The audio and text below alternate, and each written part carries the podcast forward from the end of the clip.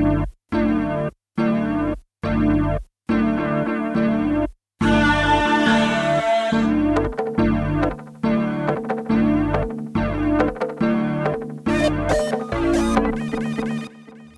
ばんは坂田大輔です関ゆりえです。えー In the Podcast はネットが作る現実をあらゆるカテゴリーのキーパーソンを交えて雑談形式で読み解いていく番組ですインターネットを使ったブランディングやマーケティングの支援を行っている JBN という会社で提供しています。えー今回はまあ引き続きあの青足をテーマにしたえー番外編というところで、はい。さてどんな話を進めていこうかなと思うんですけど他に気になったところありますか？どう？近藤君とかどうですか？そうですね。あの前回も言ってたんですけど、主人公がフォワードじゃなくてディフェンダーにこう転換、うん。まあ最初はさせられるじゃないですか、ただなんかアシトが、まあ、最初はもちろん納得いってない感じでやってましたけど。だんだんそのディフェンダーっていうポジションで、自分がこう何をすべきかっていうのに自覚しだしてる感じがあって、自分の役割を全うするみたいなうんうんそういうところはすごい、うんいいなと思いました。自分のチームの中での自分の役割を自覚した上で、その役割を全うするっていうところがなるほど。今の 今の今の近藤君のポジションは不満だということですね 全然言ってないです。全然言ってないですアシト偉いなって。アシト偉いなって。いうちょっと話見方変えるとなんかこう自分が一番適したとこは自分は必ずしも分かってないっていうふうにと取れて、そこにこう他の人にはめられてみたら実はそこが良かったみたいなこともあったりするのかなと思いました。あー。そういうのでもあるよね。ある。自分はボーカルが向いてると思ってたけど、絶対ありばっますよかり。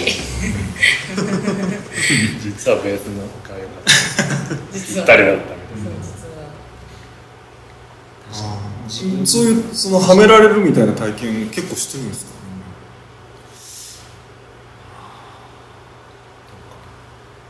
そのべ別にあの仕事だけじゃなくてもいいん。ですけどこれまでの人生経験の中でしてる 私結構サックスとかもそうですね。うんなんかホルンがやりたかったんですよ最初は。うんだけど、うん向いてないって言われて。そんなの見たことないからわからないじゃんって思うわけですよ。なんで？みたいな。唇が薄い、薄い、なんかそのホルンのそのマウスピースにあまりうんあんまり多分なくなるとかうんお前は絶対に木管楽器がいいって、うん。サックスに当てられたんですよね。だからもうってであれ先生。先生です、あのうん。これはやっぱ先生が見えてるんですね。見えてたんですね。適材適所。結果楽しくて。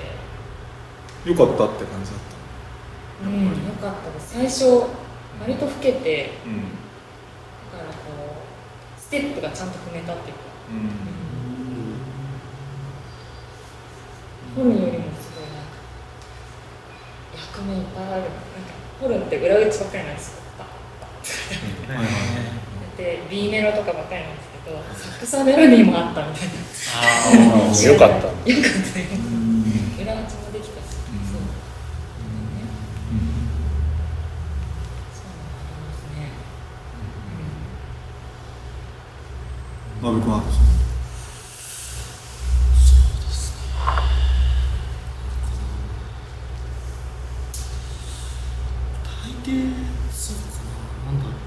大抵そうかなそんで何かになりたいって思ったことがないです。知らない間にうん。ここにいるみたいなここにいる。主体性がないんだよね。それすごいですよねでも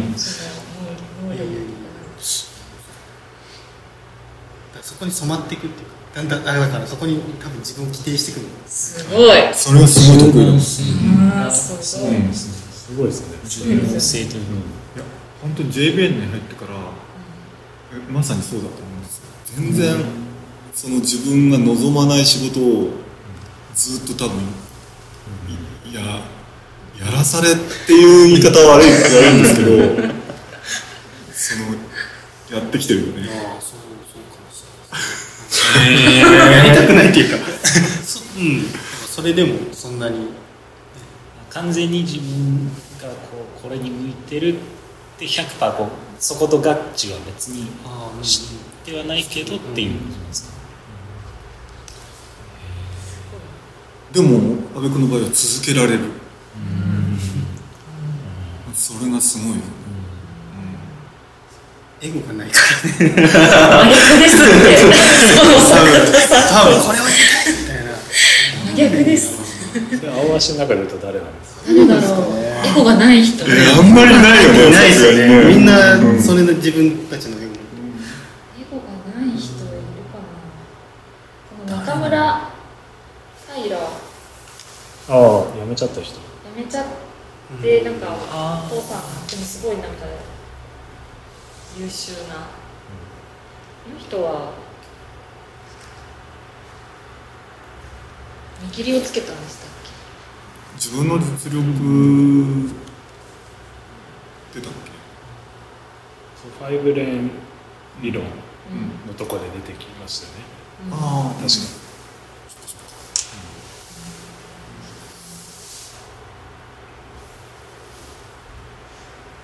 続けられるっていうのがすごいですね。そのエゴのないところでかつ、仕事だからね。続けてられるん。だと思う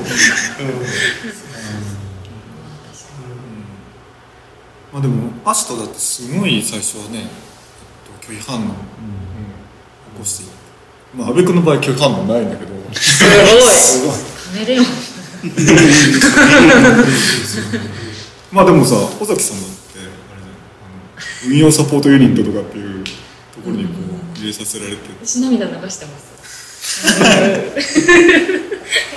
涙。涙流してます。新井さんそういうのあるんですか？なんか。あでも今考えてたんですけどあんまりないから。あそうですね。やっぱりやりたいことをそうですね、そういう意味ではエエゴイスト方面の人間だと思うんですけどへえなんか意外とそういうふうに見えないんだけどそういう方面の人なのかもしれない。そうですね。すごいなんかこれああれかもしれないですけどなんか栗林っぽいあ感じするじゃないですか。そうだね。そうだね。いい意味で言って栗林。ああなんか栗林っぽさが、うん、あるある。あるある。栗林好きですよねうん。なん。かこうエゴっていうかなん。ていうの危ない人みたいなそこが見えない人ですあそこが見えそこが見えないのはあるかもしれないそうそうそうみん。なとかでさなん。か飲み会飲ん。でたりしてもさ新井さん。だけ一人でこう、G、DJ やってるじゃないですかああとシラフで3時まで付き合うとかね午前あ4時とか。普通にはできないですよねすぎるそういう意味ではうんそうなのかうんなんか栗林的な競技ベロベロに酔っ払った人たちをと一緒に3時間まで行くっていう。すごい普通あんま行かないですか？行かない行かない。あ早く帰りたいみたいな、あそっか。あでもそういう意味では、お酒飲んでずっと帰りたくないみたいな人と別にシラフでも同じとこに入れるみたいなのはあります、なんかむしろ別にそれ普通みたいな。感。そう面白い。やばいですかね。うん。やばいなかなかいないと思う。だってもう佐藤さんあの時泥酔していて寝てたじゃないですか。で安倍さんなんかいなかったし外で喋っててなんか私どんどんこう酔いが冷めてきて「い。や安倍午前3時いや34時なん。かでも安倍さん普通安倍さんじゃないやえっと新井さんすごい普通にいるから。あそっか。あでもそれ俺あの DJ ややってたのでもうそれが普通だったからあそのみんな超泥酔してやばいみたいな人たちもいるけど、俺 DJ だし、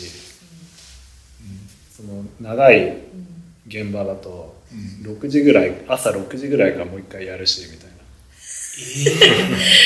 すごい忍耐力がなるほどね。経験値が。経験があったんですね。そうです。あれすごいよねあの集中力はね、集中力っていうかあのに持続力っていうか、コーディングも似たようなとこあも大変だなと思って俺絶対できないと思う、うん。あそっかそうだ。ねそこはすごいコーディングはなんかちょっと言い方悪いですけど、ゲームみたいな感覚ですけどね。クリアしていくみたいなへだから別にあんまりこう辛くないっていうか楽しいみたいすえあんまりなあれ共感できてないです。すごい。過剰だよね新井さんの活動見てると。なんかこうプレイリストをめちゃくちゃ入れるとかね。なんかさなんかジムとかも10分でもいいから毎日行くとか、うんスーパーサイヤ人に本当になるみたいな、そうそういうふうな感じ 栗林え違います？なんかどう？ストイック。そうそう。なんかストイックだそういうことね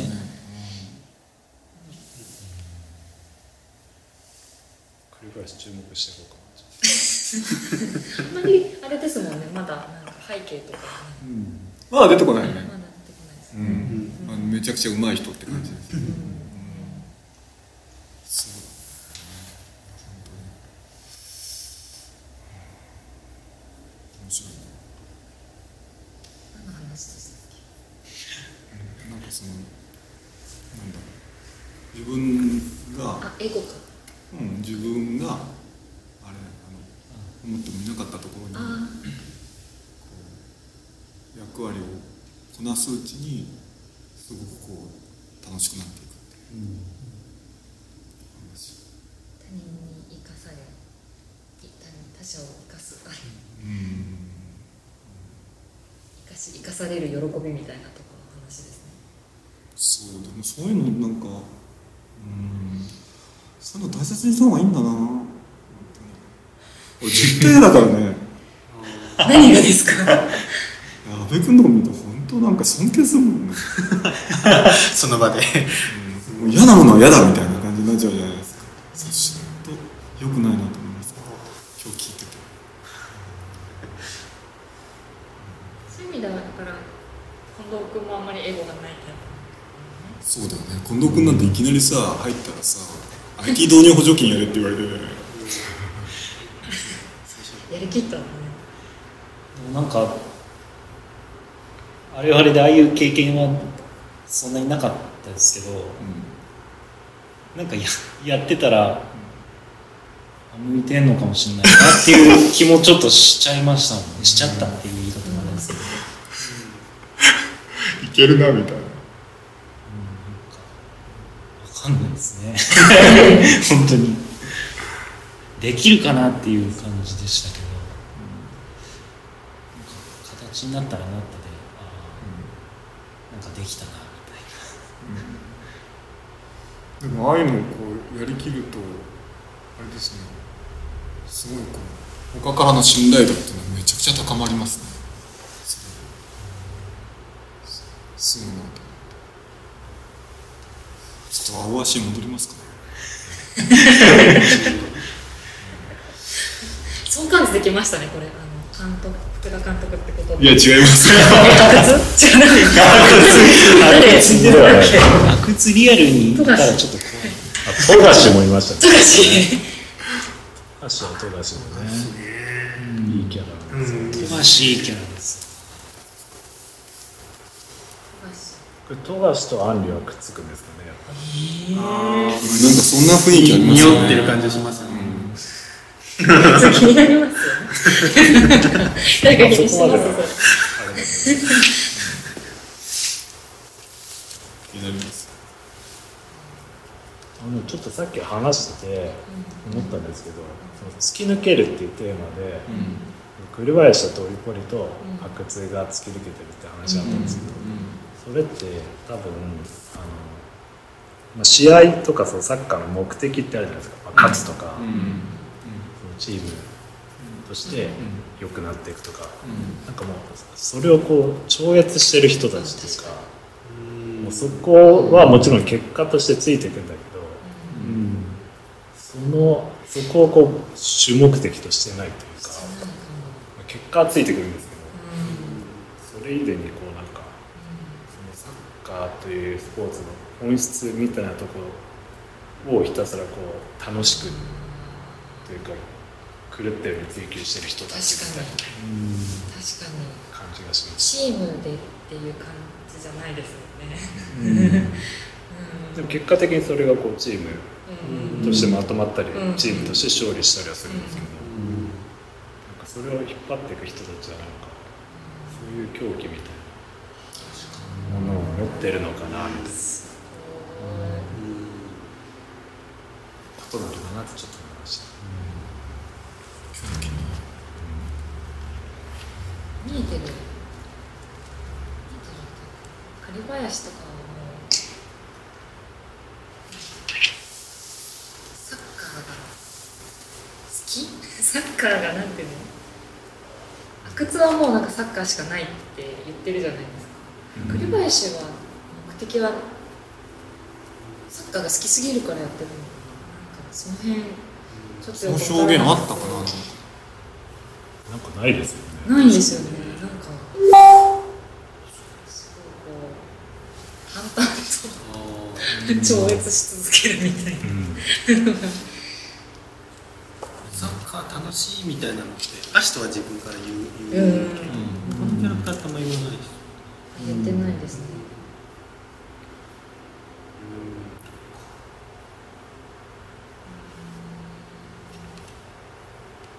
阿久津はサッカー楽しいんですかね。阿久津阿久津君はサッカーえ楽しい。ー、なんか楽しいとかではないんでしょうね、うん。愛の欠如ですもん。ね飢えているっていうか、その認めてほしさとか、自分が生きている意味みたいなのを結びつけてるようなここれしかないれこれは俺の人生はこれだっていう、なんか青橋の145話で、えっと、栗林がその時代その時代世界中の誰にこの質問をしてもパッと思い浮かぶ選手っているだろう。俺はそれが俺でありたい。す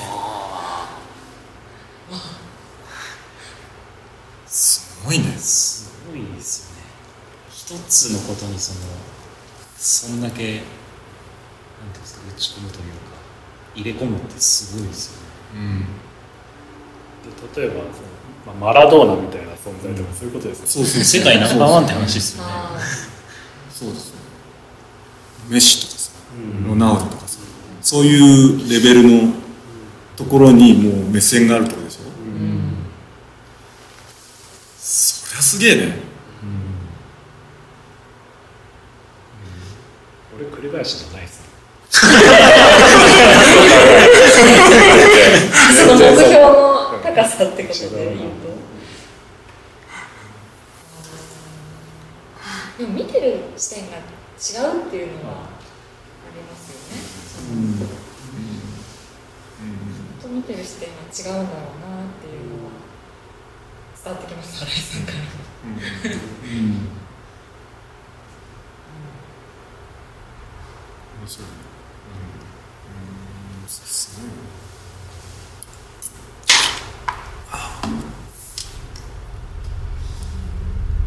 う、い。ろいろ開けたじゃないですかその事前にちょっとみん。なで話そうと思った、うん、ファイブレーン理論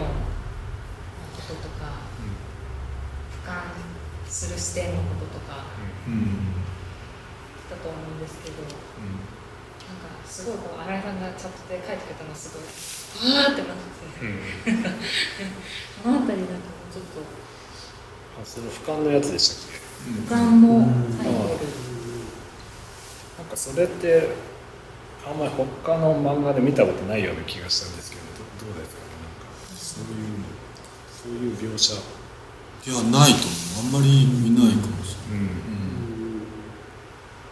そうなんかその例えば「スラムダンクとかだと、こうダンク、あこう話進んでってパッて開いたら次のページ2ページ見開きでドカンかましてるみたいなうん。とこってあると思うんですけど、うんなんかそういうその主主人公の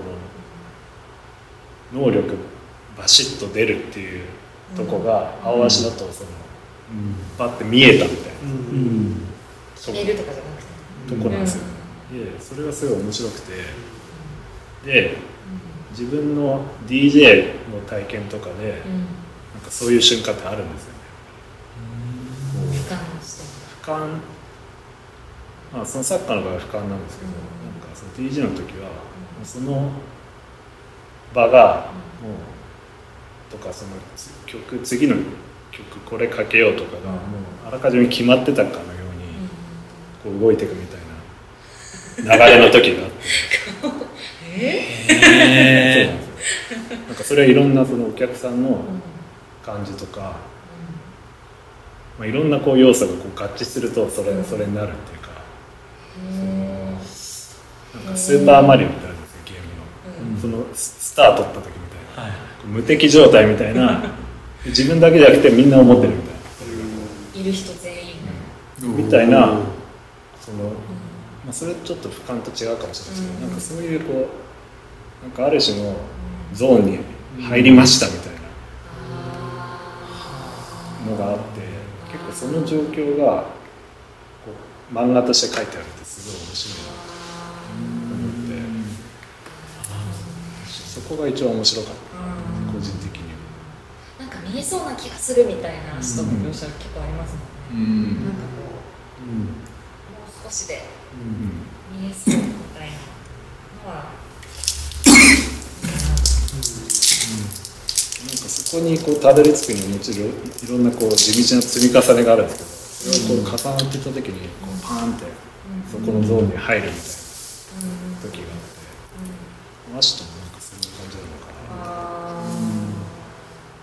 そのそれをこう作者の人が書いてるっていうのがなんかすごいなと思って。それってどういう自分もそういう体験したことあるのかなとかまたはそのサッカーすごいサッカー選手の話とかを聞いてそれを書くことにしたのか。その辺もちょっと面白いな。サイドバックだから見えるっていうのはあるんですよね。そのフィールドの全体の。前線にいたらやっぱり俯瞰はできないじゃないですか、後ろはだから俯瞰はできる。っていうのはあるのかもしれないですよねやっぱりね、そんなこと書いてないけど、で見えた上でこの選手は次こ次にこっち行くとか、そういうとこまでこう分かっちゃうってことですよね。そうそうそうですね、でも新井さんの話で面白いのはそのあの DJ って、そのフロアにいる人たちも多分同じ気持ちになっているっていうような多分でもそれは自分とフロアの人たちが、自分は主体だから、主体で、えっと、マリさんとと主体じゃないわけだから、だけど新井さんの中ではもう多分フロア自体が一つのこう、なんていうかな。同じ、えーっと気持ちを共有しているというような。字と他がこう身分になっているような状況ようなこともこう今話しててそれを聞いてて面白いなと思ったんだけど、うん、でもそういう感覚があるってことですよね。うん。ねそうですね。うん。その時ってそのエゴとかないんですよね。うん。エゴない状態っていうか、うん。なんていうんだろう。次これかけたら盛り上がるだろうなとか、うん。とかそういう気持ちがなくなってるっていうか、うん。なんかじゃあ次これだな通にこう自分の意図をあまりこう感じることがなくなるっていうか、うんうんうんもう次はみんなこれでしょっていうのがうん普通に分かってる状態になるっていうか、んそれその時は一番楽しいんですよ。うんうんうんなんかその合わせでもさそのアシトがまだえっとなんだろうあの転校したばかりでだけどこう俯瞰視も見えるから、最後のフィニッシャーに自分を持ってくるみたいなことがこれをやればいいんだみたいな話があったんだけど、えっと、あれもこう俯瞰した自分自身をこうあの生かす取り組みだと思うんだけど、あそのあれさんの話はまさにその次の段階っていう感じがすするよねその、うん、なんか面白いなと思って聞いてた。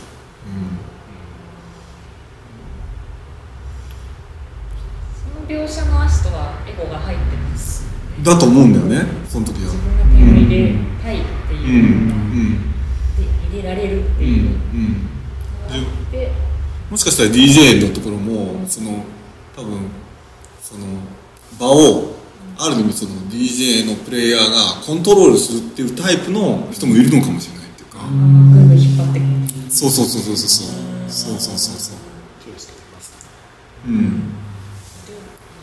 ん。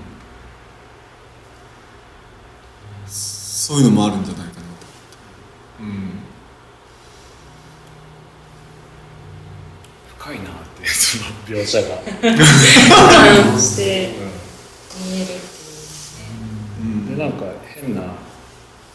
持ちが入ってくると途端にうまくいかなくなるみたいな。そのあるべき姿っていうのは本当はあるはずなんだけどそこになんか自分の今までの経験上これをやったら大丈夫とかこれをやったらこうなるでしょみたいな。なんか違う考えを入れちゃうと途端に全部うまくいかなくなるとか。すごいでもさそういうのあるよね。なんかさそれすごいわかるわ。なんかでもさその不安だから自分の経験値に頼りたくなったり、えっと、自分の成功パターンみたいなものをこうなぞりなぞろうっていうふうになった途端何かこうバランスが崩れていくっていうような感覚って、まあ、普通にあるじゃないですか。あるかもしれないですその何の欲もなくやっている方があの、えっと、うまくいくのに、そこでこうなんか色気を出しちゃうみたいな。感じはあるんですよね。なんかそれはあって。これプレゼントとかでもそうだもん。なんか、うん、すごいうまくいくプレゼンほどそのなんか自然体でややっていて、それがあまりにもうまくいったから、次の時に もそれをなぞろうとするとその良さがなくなってるんだよね、そうですねまさにそういうことだと思いますうん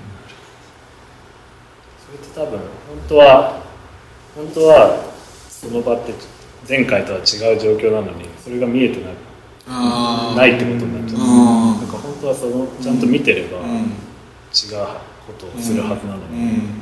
なぞっちゃうからダメなことっていう、その喋る相手も違うし状況も違うにもかかわらず自分のそのメソッド寄りに話してしまうっていうか自分のこう成功体験によって話してしまうとうまくいかないみたいなことだよね。わかるわ。ライブとかもそうじゃないね。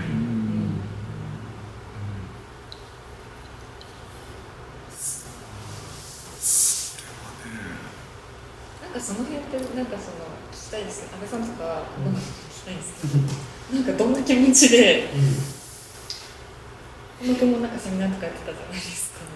私安倍さんは結構なんかそういう機会多いと思うんですけど。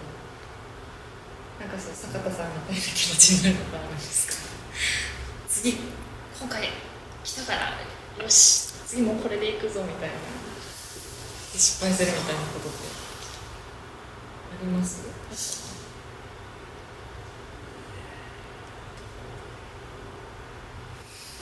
ないな。まあでも日常生活とかでもあるんじゃないですか。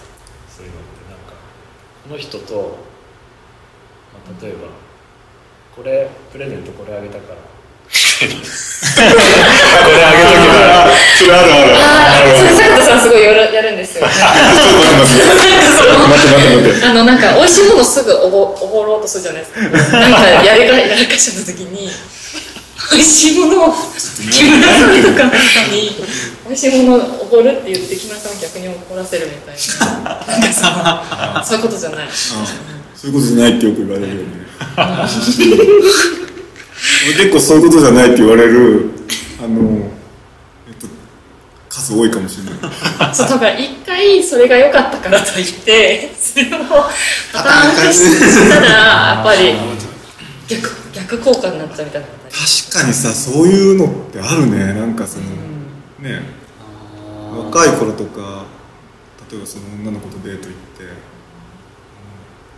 うん。うまくいったからといって、次の女の子にそれが通じるとは限らないわけですよね。それ絶対通じない。本当に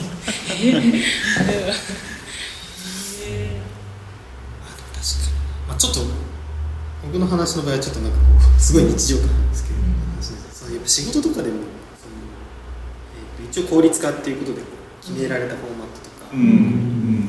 こう制作進めてくる。うん。ん。ですけど、表面上はこうそこを埋めていけば、うまくいく、うん。まあ、それそれがパターンみたいになっちゃってて、うん。これを埋めていけばうん。いくっていう時にななるとその時ってなんか感覚が鈍ってるのか、そういう時ほどなんか重要なことに気づけてない。あトラブルにトラブルだからそれが良くないなと思って結構だからそう、まあ、それやりつつなん。か直感的ななん。だろうねうん。だかそこその時うん。そうそうパターンに陥ってる時は結構危ないかもなって振り返ると思いますおー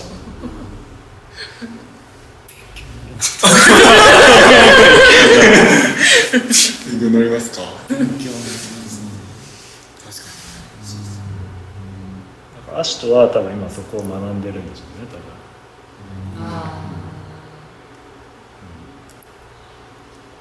なんか毎回悩んでますね。にそうすると気抜けないねと思う時も。本当に。なんかこうビジネスの場においてもコミュニケーションの場においても。もちろん。趣味の場においてもそれを自然体でできてる人ってもう結構達人って感じです。達人の領域すごいまあ、まずは観察した方がいいね。でもね。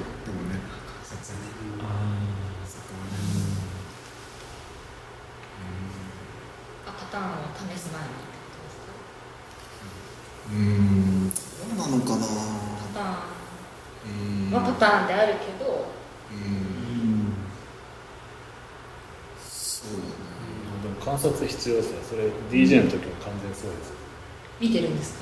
フロアの。フロアとか今な何人ぐらいいるとかあとなんかあ結構人出てったなとか入ってきたなとかどんな感じの表情してるのかとかえー、めっちゃあ見てるとこういう服装だからもしかしてこういう感じの音が好きなのかとかえだから でもそうなんです。よ DJ のセオリーとして絶対にフロアをずっと見続けなきゃいけいけないというか見ないとできないよっていうのは見ないでずっとレコーダーかけてるだけでダメだよみたいなのはよく言われることですなんかその観察と洞察ってどう違うんですかね。今なんか聞いてて思ったんですけどすごいなん。か洞察力が高いんじゃないかなって、なんかこうすっごい見見てるじゃないですか、なんとなく見てるわけじゃないですよ。そうですね。なん。となくは見てますなんとなく見てないで一個一個見てるうん。鋭いですよねなんかそのすごい洞察力があるんだろうなと思って。聞いてました。なんか分かる気がしてて俺もなんか最近そのえっと多くの人とこう、えっと、会議会議っていうかディスカッションする場ってすごい多い多い多い。お客さん含めて初めて会う人も含めて。で、えっと、そこでなあのある程度こうそれぞれの前提が違う中で、えー、と一つの、えーとまあ、結論に向けて話を集約していかなきゃいけない、っていうふうになった時に、そのどうどういうふうにそのいろんな人にこう話をしてもらって、そこのところに持っていくかっていうのはなんか自分の中では少しなんかこう自然体でできるようにはなってきたなと思うんですけど、うん。それはもう十何年かかったみたいな感じがあってその今でもやっちゃうんですけど、まあ、嫌味にならないようにその、えっと、場を一つの方向性に向けていくっていうのは、まあ結構なかなか難しいなと思っていて、えっとまあ、ある程度結論あって結論のところに先にこう持っていこうとすると、全然めあの他の人は乗ってこないみたいな、じゃ ないですか。で逆にいろんな人が話していく中で、あの絶対このな何らかのこう、えっと、次の展開につながるようなその言葉みたいなものをこう拾うみたいなのをすごい大切にしてるっていうか。ででその,、えっと、そのある特定の人が話したその結論結論に向けて向かっていくような言葉をどうピックアップして、次の話題にこう連結していくかみたいなのはなんかややっと最近自分では、えっと、普通にできるようになったっていうのは。あるかも。最初に話すその福田監督の選手に答えを出させるんだみたいなところの近く。あこうゴールはもう決めてる、うんある程度うん決めてる、こう向かう方向決めてるんだけどそこにバーンって最初から言ってもうん。誰も納得感もなく、うんはあみたいになっちゃうけど、うんそこをこう段階踏んでちょっとこうその人参加してる人たち自身がちょっとこう納得を持って持ちながら答え出すことでそこにこう向かっていけるみたいなのはある。そうそうなんですよね。でなんかそうすると、えっと、自分が持っていた結論以上のところにこう、行くんですよね、うん。現実自分が結論出してこっちですよねみたいな風にしちゃうと、それ以上にならないん。ですよね、逆にこう時間をかけて、まあ、そこに至るにはある程度時間が必要なんですけど、それぞれの人が話したことっていうのをいかに救い取ってその結論の、まあ、方向性に導いていくかみたいなところはなのかなんか福田監督もそんなようなこと言ってましたね。俺の想像を超えてくれみたいな。そういうことなんじゃないですかま会議の意味ですよね。な、まあ、想像を超ええてくる。あそうだよね。そうだよね、そういうのがどんどん増えればなんかやっぱり会議とか仕事とかも楽しくなってはくるんだけど、ただ日本日本人の会議ってやっぱりなかなかこうみんなその、えっと、そこにこううまく乗らせるってことも下手だし、そのまあ、そもそも自分の考えてることを話すってことにも慣れてないから、まあまあ。難しいんですよね。めちゃめちゃありますね。ね。あるよね。結論ありきでやっちゃうっていうのすごいわかります。自分でやめちゃうなっていう。あやべえ今全然響いてないみたいな瞬間。あの特にあのテレカンとかってそういうのすごく出るじゃないですかあやばい全然ついてきてないみたいな。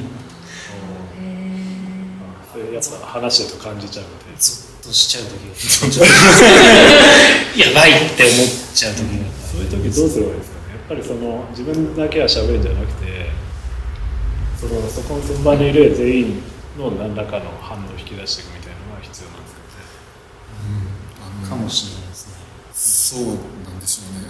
ただそこの向こうが話してる内容っていうのがその自分の結論とつながらない話をどんどんし始めるわけですそうですよね。そうするとその結論を持ってる人は焦ってくるわけですよ。あでそこの焦る時間をどう耐えるかっていうのが、うん。あのね耐えるんだ耐えるでそのいろいろ話してもらってる中であるキーワードとかいけそうなやつが来たら拾うみたいな感じだった怖っ。本当でもそこまマジめちゃ褒めまくるまず。あそのあなるほどそれをめめ取り出して「いや本当に俺そう思ってまして」みたいなところからあこう話を展開させていくっていうのは今日もやったけど。あじゃあやっぱ最終的にはある程度のゴールは見えてる設定しうん設定してて、うん。ってことですよね、最初にさらってことはないってことですさあってことはないですね。あのもうえっうん。とそれはね、まあ、ビジネスに行ったらさらっていうので行ってうまくいくなんていうのはね いやまあ何時間もあればねいいですけど、まあ、ある意味今日の打ち合わせもあのある広告代理店さんとの打ち合わせなんですけど前の段階で阿部君と大体の結論は出しとくんですよね。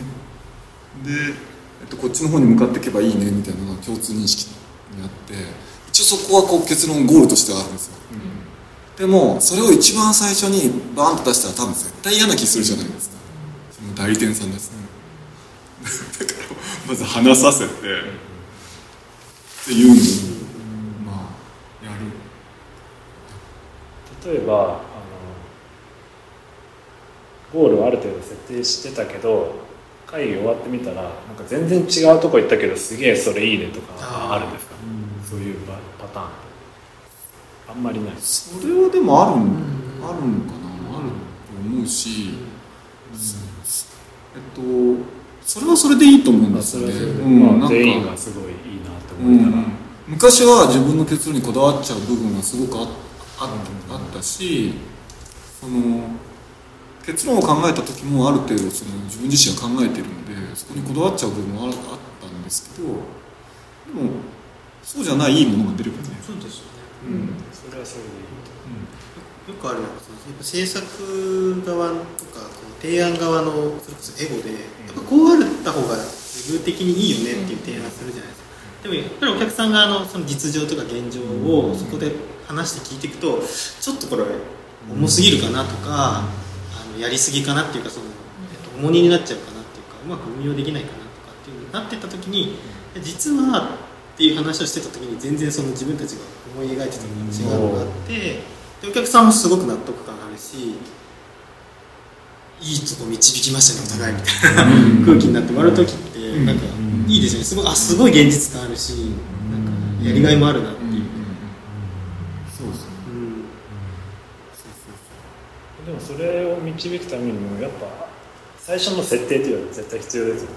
そのそれがこうあってそれとのこう距離感で話していくから、うん。ここにここに何もないと、うかにこっち行ったりして確かにやっぱ最初の設定っていうのが必要です。ね最初の設定は絶対あった方がいいしやっぱり最初の設定を立てて自分この場を良い場にしていくんだっていう意思のを持ってる人っていうのはやっぱりいるんですよね、それがまあウェブの制作現場だとディレクターっていうことにはなってくるとは思うんですけどそういう人はいる、うん、のかなと思っていて、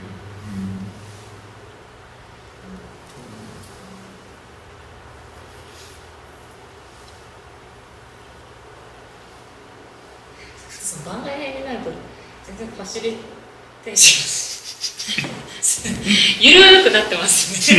なんか違うことしいいつもいつもこうファシリテーションにすごい注力してるじゃないですか。今は全然そうじゃないなと思って。すっごい客観的に見てました。番外編の良さですね。いつもと違う魚にいろいろ面白い話ができる俺ファシリテーターって気持ちで参加してないもん本当ですかそうなんですねあとどんな話がありましファイブあファイブレーンのその言語化することの大切さっていうかもともと分かってたけどたうんそれをファイブレーンって言って名付けたってことです名付けてこれはさやばくない？来た。きた。俺これ見た時に震えたよね。でも実際にあるんだってねそのあの実際の戦術というか。戦術としてあるあるらしい。ですただまあそのいやもう本当こうちょっとショックでしたよね。言葉がうん。その現実をそうそうそう意識を変えちゃう。ってことですよねレーンを5つに分けるっていう、まあ通常はこう3つに、えっと、分けていたんでサッカーの。場合はそれを、えっと、5つに区切るっていうことで5つに区切ってそのゾーンを意識するってことをやるわけでしょう、物事をどういうふうにどういうこう、えっと、分類で分けるかっていうことを、えっと、これまでを分けていたやり方ではないやり方で分けてみんなで意識するっていう話のなんかすごさにどんなこと言ってましたっけ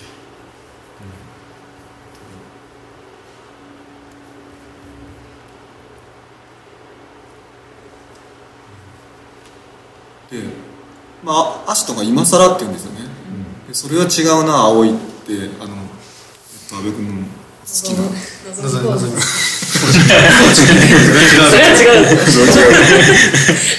その大事なのはそこにハーフレーンという名前を付けてまで意識することなの、なんとなく使ってきたエリアをはっきりと認識し11人全員で共有する、サッカーは3レーンじゃなくて5レーン、現に今初めて認識できただろう青い。っていうふうに書いたんですね、これなんかここのシーングッとくるきたんですよ、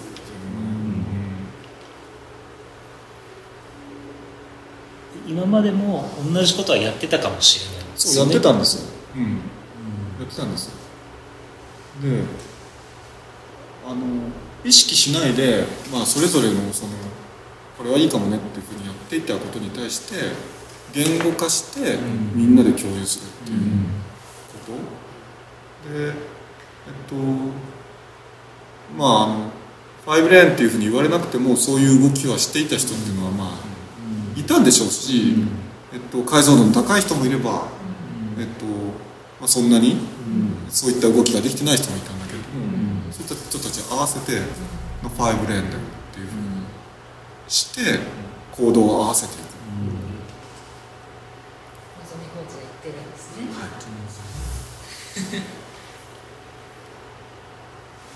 すごいことですよね。えなんかでもやんわりと分かっているってことで溢れてるじゃないですか。なんとなく分かっているみたいなことって周りいっぱいだなと思うんですけどそれをあえてやっぱり言葉にして共有するっていうことが難しいというかどれだけ難しいのかなと思うん。ですよ割とこのなん。かなん。となく分かった気になっているって認識すること自体も結構難しいというかなんとなくが分かっていない自分スポーツとかって知ってるけどできないことだらけなんですね。さっきこの帯を見ての武井壮って出てたんですよ武井壮とか結構そういうこと言ってて。あのプロ野球選手のピッチャーのフォームって大体みんな見てて分かるじゃないですか。でも同じ球速って絶対出ないじゃないですか、150キロ、それってこう自分の見えてないところの体の動かし方が自分の意識と自分の体の動かし方が違うからできないっていうんですよ、自分の頭のイメージと自分の体の動きすらその一致できない。なるほど。っていうのをすごい武井壮言ってて、で武井壮って言っても大学入ってから陸上を始めて十種競技っていうので日本チャンピオン大学の間になってるんですよね。すげえねでそれってなんか一番最初にやったことっていうのが自分の体を自分のイメージ通りに動かすトレーニング。っていうのをしてからそういうのを始めていくと習得度合いも違うしっていう、なんかそういうところと結構こうなんだろなんとなくじゃない、うん知ってるこ知ってるってだけじゃなくて実際にできるっていうところとその実際にはそこの差ってかなりあるのかなっていう。意識した時に変わるってことですよね、うん。でその意識化のためにその five lane 理論っていうファイ five lane っていう言葉をそこにこう名付けるっていうのが大事なんですよね、名付けるって、最近そのさウェブサイトのえっとフォームでもさ、えっとえっと男、えっと女、あとなんなんて言ったっけ？そのそれ以外の選択肢が増えた、増え増えて男性女性でもない、まあ、LGBTQ の人がこう選択するような項目がつけられたんだよね。でそのフォームがこう入ったことによって、えっと、あのフォームを受ける側は、そういった人たちがいるんだってことをこう強く認識するわけですよ、うん。確かであれ、えっと、フォームによってはあの男女ってあの必須項目だったりするわけ、そうすると、えっと、私男でも女でもないっていうふうに思ってる人もどちらかを選ばなきゃいけないそれは、えっと、あのフォームを受け取った方はその人たちのことをこうあの男か女かっていうこうどちらかでこう処理しなきゃいけないでしょうん。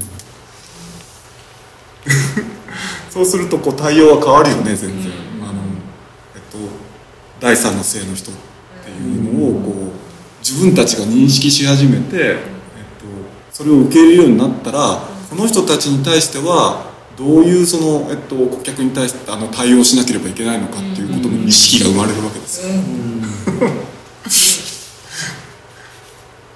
でそれが、まあ、どう分けるかっていうことの、まあ、言語化の面白さうんですよね。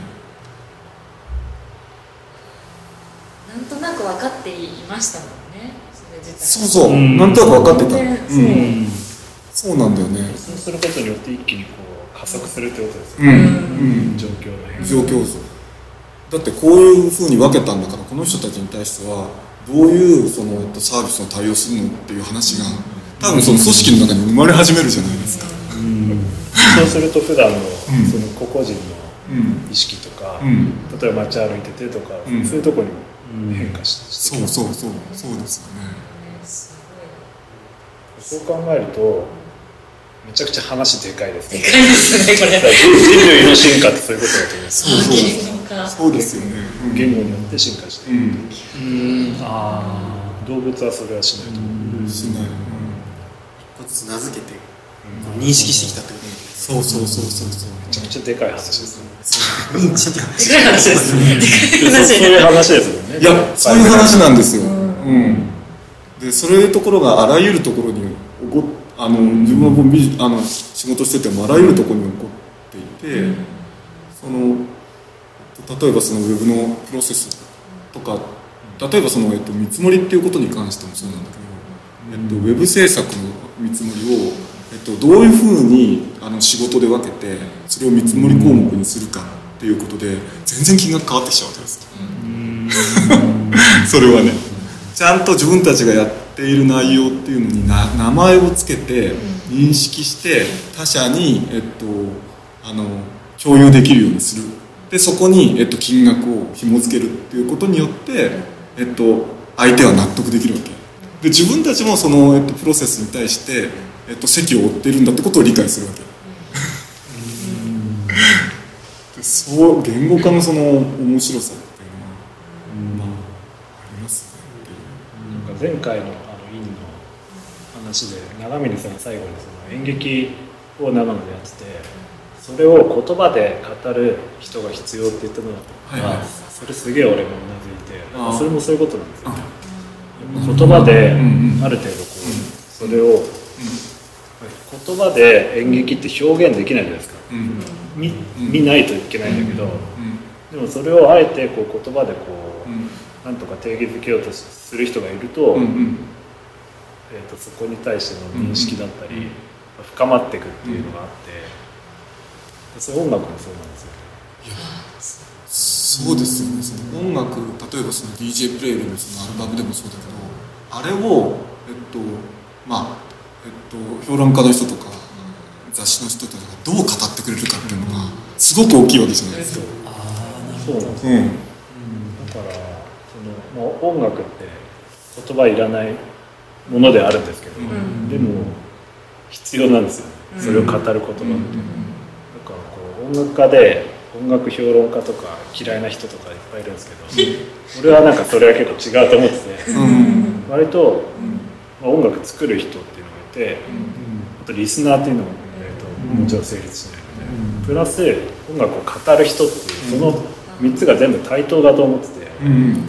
すごい話だ。そうなんですよ。だから別にミュージシャンが偉いわけでそれ全部対等にこう成立するとすごく良くなるんじゃないかって思ってですよあだから言葉大事だよって思ってます。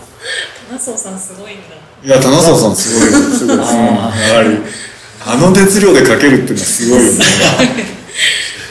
それそれってなんか間違ってたりとかあの批判読んだりするかもしれないですけど、うん。まずはそれをこう言葉として打ち立てないと何も始まらないですから、だからそれをややる人の勇気とかうん。で尊敬に値すると思ああ、いい話。ね。そうなの。よだけど誰もそれに対してさその、えっと、音楽に対してってまあ、えっと、言葉になってないものに対して、えっとまあ、ある意味指標をするっていうことになるわけだから、まあ、勇気はいるわね、それはね、うんそうなんですよ言葉になって初めてその周りがそれにいい悪いとか、うん俺はこう思うってやっと言えるようになってくるんですよね。うでそれを、えー、と音楽作ってる人も読んだりして、さらにこう自分の音楽じゃあ次はこういうの作ろうとか。うんで回ってくるので、なんかすげえ大事なんですよ。まあ、そうするとさ地方のその例えば文化を育てるっていうことに関してっても、やっぱりそういった、と、批評批評する人っていうのもプレイヤーはやっぱり少ないのかもしれないよね。でやっぱ都市圏とかではそういったその批評してくれる人たちっていうのは、まあ、結構いるいるのかなっていうのはああるのかもね。そうですね、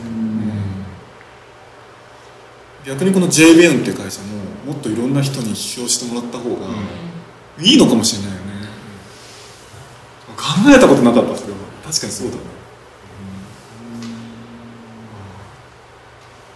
いいいい話だね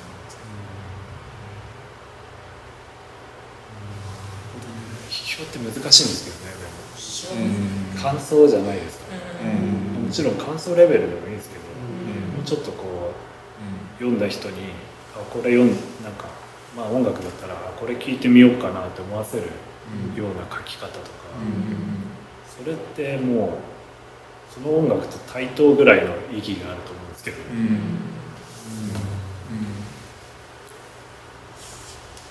ん。まあある意味その作った人の熱量と同等ぐらいのやっぱりその、えっとまあ例えばその音楽とか、えっと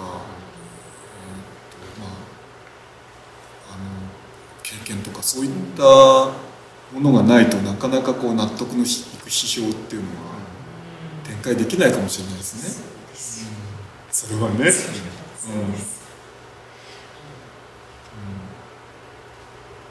そうですね。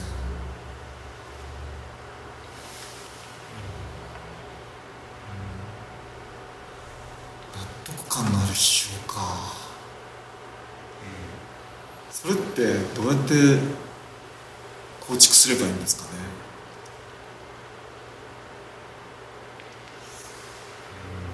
面白いみたいな話なんだだからそうなんですよね。なんか誰もが書けるわけじゃないんですよね。やっぱ全員はそれは難しいですよね、うん誰もがそれを書くっ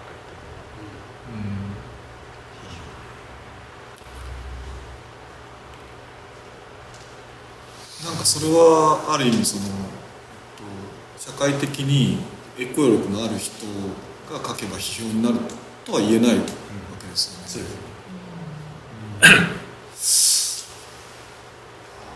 批評っていうのを調べたら、良い点悪い点などを指摘して価値を決めることです、価値を決める価値を決める。価値を決めるって結構すごいこと言います。すごいですね。その泡しで言うとその選手たちの動きとかを見てこれを5レーン理論5レーンと名付けようって思った人は批評家ですよね。批評家だね。それだけ影響力のある言葉を紡いだってことだと思うんで。そうですね。ある種の批評行為だと思いますそれ考えた人。これは5レーンじゃないか彼らがやってることは。5つのレーンが俺には見える。っていう人が出てきたってことですよね。そうだね。俺には見えるぞああそれすごい価値にしますそれに名前付けた人はすごいってことですねう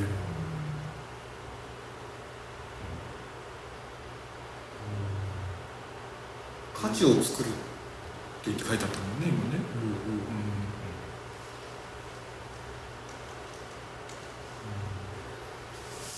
でもそこに価値があるって思えるようになったからこそアシトたちもその5レーンをやろうっていう気になる5レーンは価値があるその戦術なん。だ俺たちが無意識でやってたことはまだその全員で改善の余地があるものだっていうふうに思うわけです。5レーンやっていこうぜってやっていこうぜ思ったってわけですねうん。それだみたいなただ名付けただけじゃないってことですね。あこれはファイブレンだ。ファイブレーンだぞってことだけじゃ動かないですもん。ね、みん。なの気持ち。そこに魅力がないとうん。と、ただ5レーンって言ってお前それダサくねみたそいうなそうそうそう。そうそうそう。そう。音楽で言えばなんかジャンル名つけたけどそれクソダサくねなんかそう。ジャンル名乱立するけどああそうですねだから単純にその、これでいいんだみたいなことだけじゃ名前つけるだけじゃダメなんですよね。そこにちゃんと力がないうんそう。なんだ。なるほどね。力か。ハワシのそのこのエスペリオンのチームの強くなり方って基本的にそのみんなで言語化してそれをとにかく徹底して反復して再現性高めて、うんしこう試合に臨んでその中でなんかその突き抜けるっていうか、その型がを誰かがこう突き破る感じなんかその、それがなんかこう繰り返されて、でもそれすごいなんかいいなと思って、うん。型があってやっぱ型があるからうん。そこを破れるっていうかはいはいはい。盤石なはい。ことがあって、そこからそのベースがあってあのみんなが意思疎通してうん。次の段階に行けるっていう。なんかやっぱ型ってすげえ大大事。反復練習とか、やっぱそういうの大事なんだなって。気づかないですもんね、型がないと。うん。うん気づきが生まれないなと。うん最初に守るべき、まあ、軸となるべき型があって。そこをこう実践あそこを型に沿って続けることでそこをこう破っていくというか乗り越えていく同じ価値観をそう共共有してるからこそその無意識での動きも生まれてくるっていうかチームの中で同じことをしてるから。そういうのもあるんだろうな、のぞみコーチのチーム感。まあそこが好きなん。かな私は結構そのチーム感とか反復とかなん。かなん。だろうなん。か好好き。全然違うとこ見てるなってことが分かりました苦労してるんですね。な いやいや。いやさっきのあの会会議の話もあったじゃないですか、その結論ありきになりがち。っていう、その新井さんの話の中でそうは言っても結論がないと。話が散らばっちゃうから、今の安倍さんの話もその型というか基準とかがないと、ま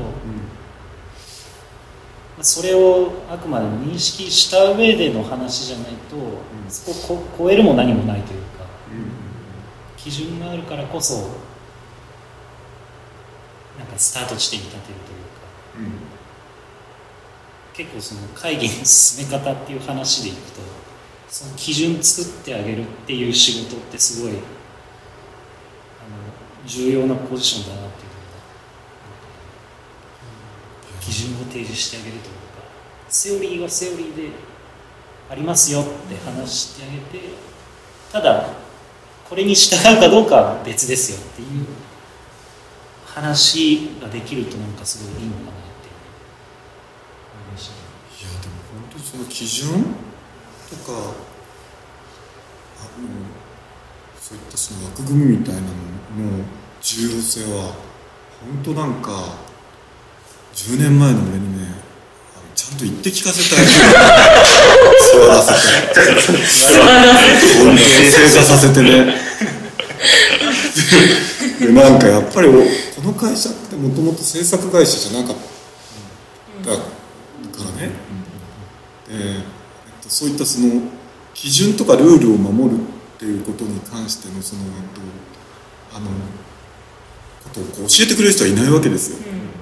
で、えっと、まあ30代になりたての俺なんかがこの会社に入ってクリエイティブの会社だっていうといかに独創的なことをやるのかっていうのが、そのえっとあの最も重要なんだっていうふうに思うじゃないですか。普通思いますよね。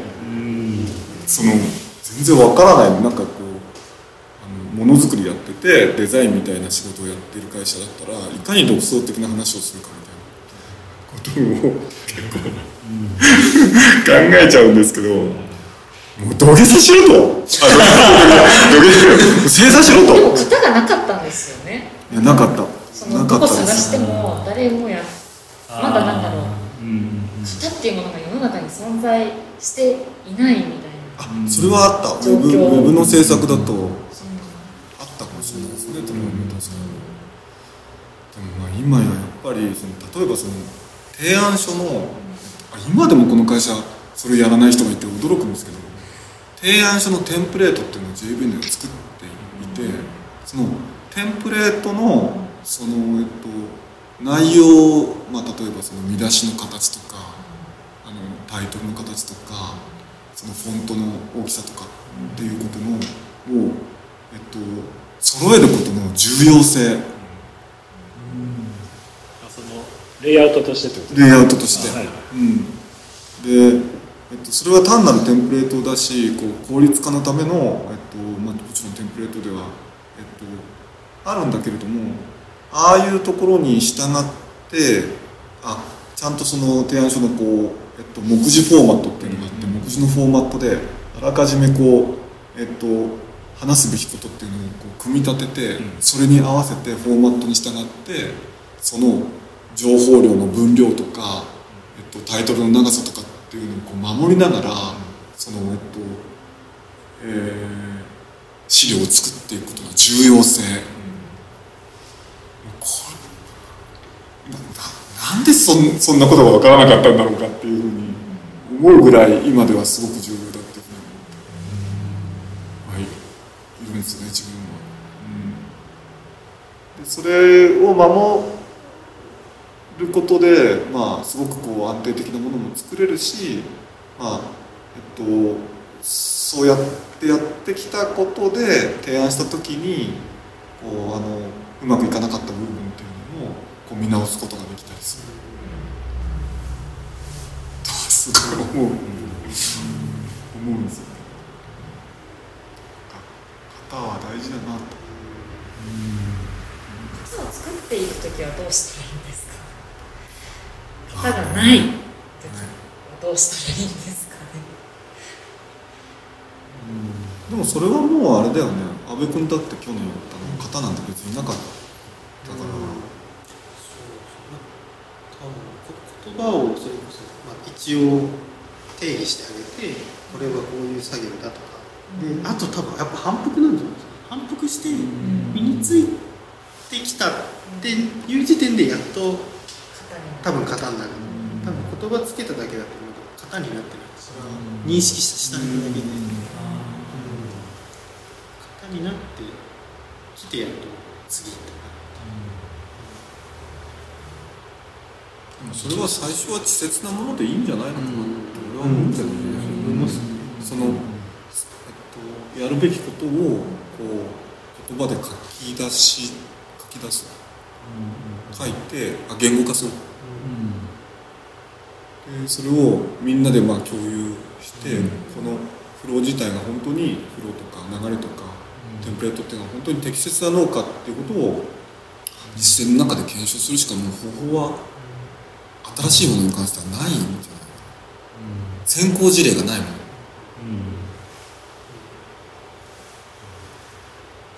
その中でやりながらそのチームのその型を作っていくメンバー共有するメンバーみんなとアイコンタクトとかコーチングしながらこう型型こう形にしていくっていうそれより整理とかっていうのがいいですね。そそううしたいなって思う。そうしたい思う。本当にそう思う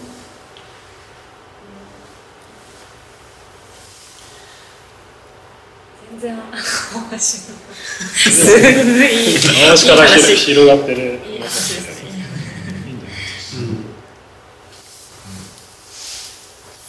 そうだねまあそれぐらいファイブレン理論の話。は本当に深い話。リアルですよね。やっぱそのアワシのいいところって、うんうん。なんか、実際にそのみんなその自分の仕事とか、うん。そういうところに当てはめて考えることができるぐらいのリアルさなんで、なんか、ね、カメハメハ打つとかじゃない 急にパワーアップしなしとかではないですねまあそれはそれで面白いですよ確かに。それやっていくと結構ねいろんななんかインフレが起きてくる。そうそうなの私はもうなんかいくらでもいけそうな感じがします、そうですそうだよそのリアルさカメハメハだとお前そろそろカメハメハ打てばいいんじゃないのみたいな。2ヶ月なんかどっかで特訓してきて 急に戻ってきた。傷だらけで戻って強くなってた。タイガーショット。急に。足とも打ち始めるヒューな感じなん。ですねオーバーヘッドキックとか出てこないですね。出てこないね、一回も出てきてないですね急にやったら怒られそうですよね怒られそうです必要な場面もあるかもしれないですけど本当にねでもまあ本当にいいよねなんかね、うん、キャプキャプツバとか面白かったんだけど、やっぱりいかに自分が魅力的にこうなんかすごい技をするかみたいなところばっかがこう、うん。フューチャーされるから。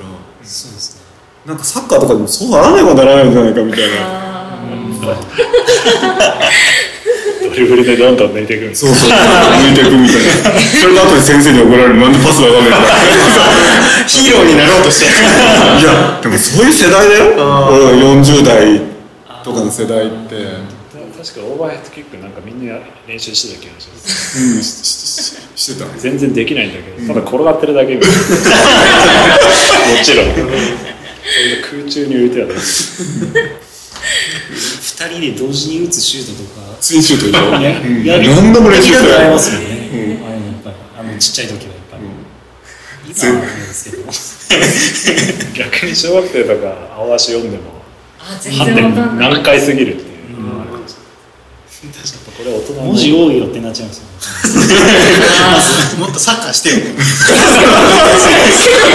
してよ。随分話してるな。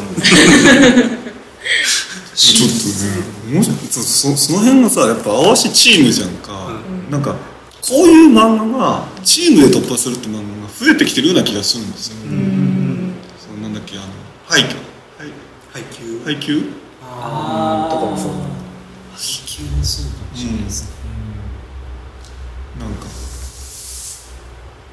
もうなんかその話を阿部君とした時に「ハンターハンター」とかもそうだとかなんか。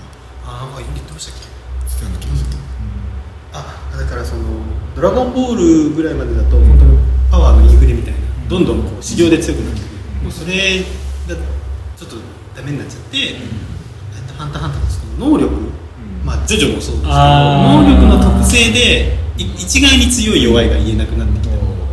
そこからまたそのバトルもののその描き方が変わってきてなんかなんか読んだんですよ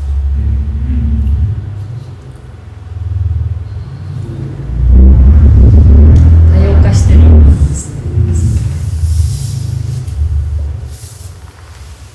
ちょっと前で見たらちょっと考えられない話みたいな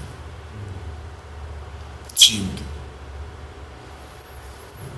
もっとこう主人公にスポットライト当たってる感じですねまあ基本はねうんうんそうなんか奇想天外なことが必ず起こりますよねスポーツとかでそれね。ドカベンとかでもそうですそう？ですね家電ねそうで。すねそれがこうキャッチーというか面白さになってるみたいな今ああいう漫画ドカベンみたいな漫画ないもん。ねあんまり読んでないからかもしれないですけど確かに。あんまり。やっぱりリアル路線っていうか年誌っていうのもあると思うんですけど、うん大人向けの、うん。感じではあります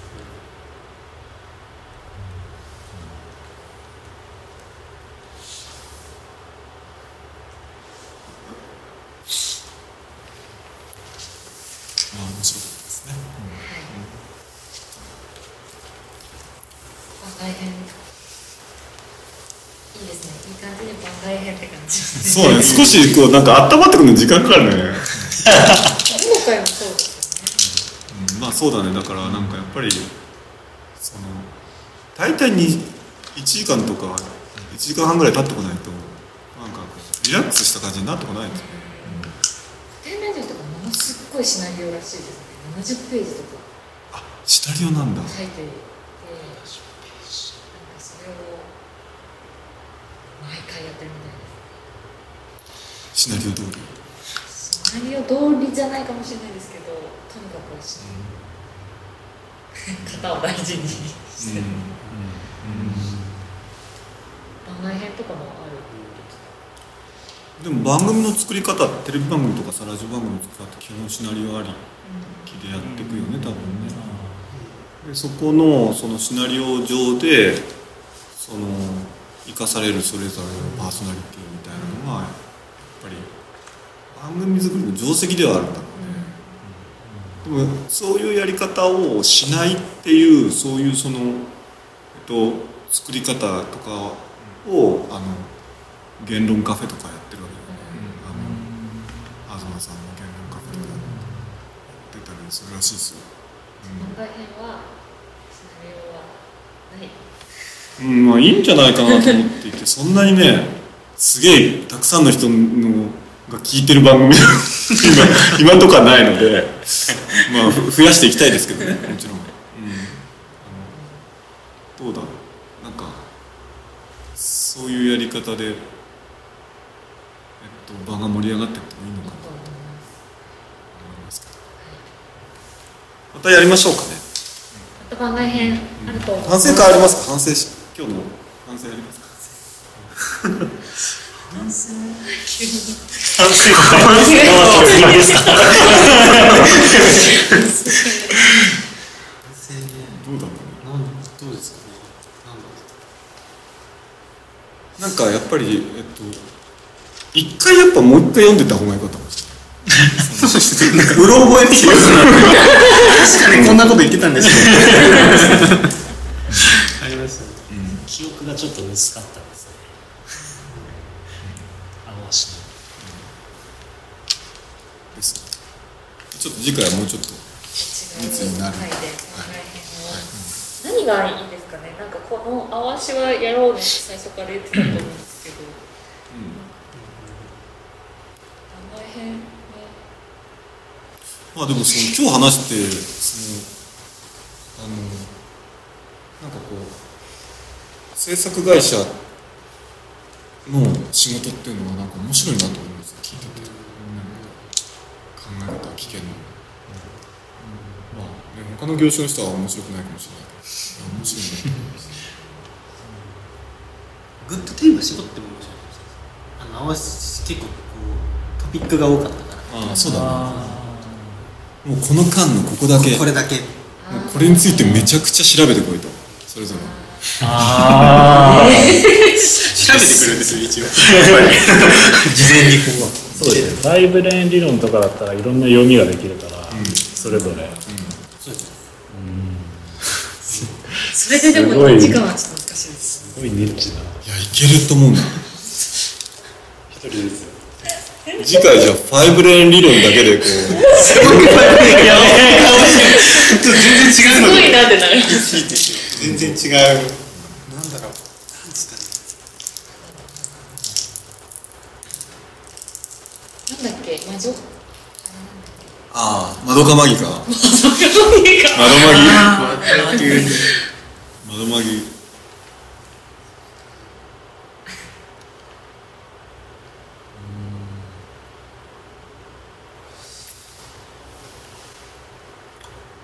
なんか最近あのあれ始まりますね「進撃の巨人」が進撃の巨人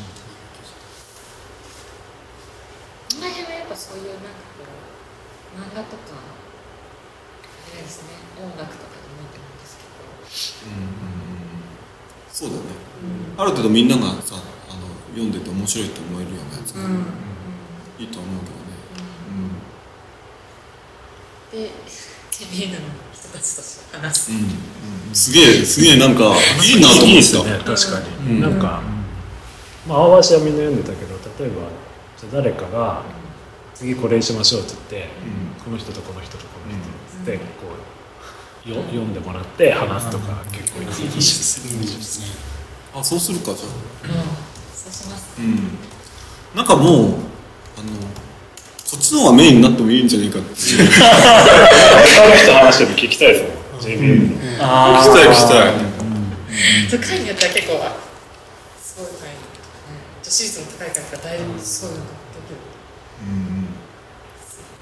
アンアンとかさでもいいですよあーむあ何何何難しいですいやでも女子でもあのタッチ聞きたいなって気がする。タッチいいっす僕は前回持ってきます。タッチ。タッチもなかなか長いけどね。そうですし。短いのないですか？短いのね。短いの。す短いの。面白いまあいいかもタッチもいいかも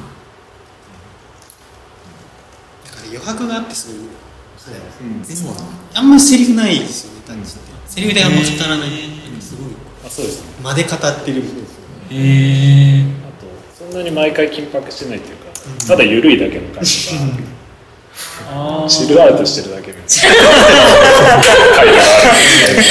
なすごい完全チルの回だなのが何回かそれはそれでいいんですよ。ねなんか心があだからそういうのでチルしてほしいですねやっぱ性の水着とかではなくてチルポイント。を重いんですよね全体の話としてはめちゃくちゃ。まあね。人死ぬんでね死んじゃうからね。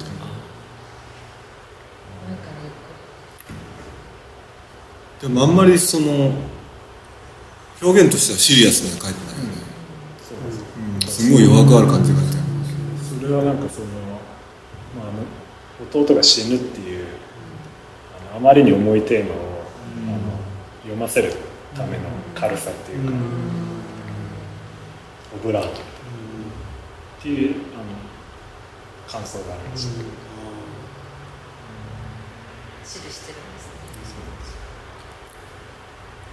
いいね。楽しいねこういうのばっかりやりたいな映画でもいいです映画もいいですね。うん。映画もいい映画ね。映画いいかもしれない。ですね2時間あればうん。見れるから、漫画よりは。気があるかもしれない、で次回映画にしてみるか。ね。